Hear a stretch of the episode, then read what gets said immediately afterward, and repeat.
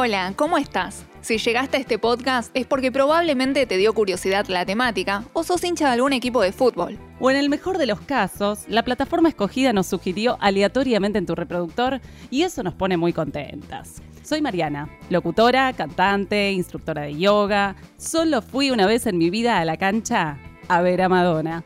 El fútbol únicamente me interesa como espacio de reproducción de cultura y conductas sociales y creo que es un lugar más a deconstruir. Yo soy Noelia, hincha de River antes que cualquier otra cosa. Eso puede describirme mejor sobre lo que soy o lo que hago, como ser periodista deportiva, locutora y casi comunicadora.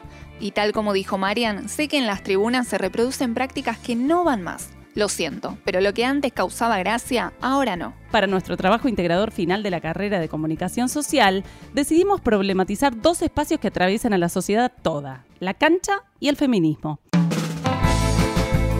Como objeto de estudio, nos pareció acertado elegir algo que pudiese ser analizado desde una perspectiva de género en pos de... Mm, quizás suene demasiado ambicioso, realizar un cambio. Por eso elegimos un cantito de cancha. Así es como pensamos, produjimos y creamos Gol al Patriarcado. Para eso optamos por realizar un estudio de caso de una canción de la hinchada del Club Atlético River Plate, que, a simple escucha, puede parecer inofensiva. Sin embargo, es una muestra más de cómo la cultura de la violación está inmersa y legitimada en la mayoría de los cantitos del fútbol argentino, enmascarada bajo el siempre vigente folclore del fútbol. Patriarcado.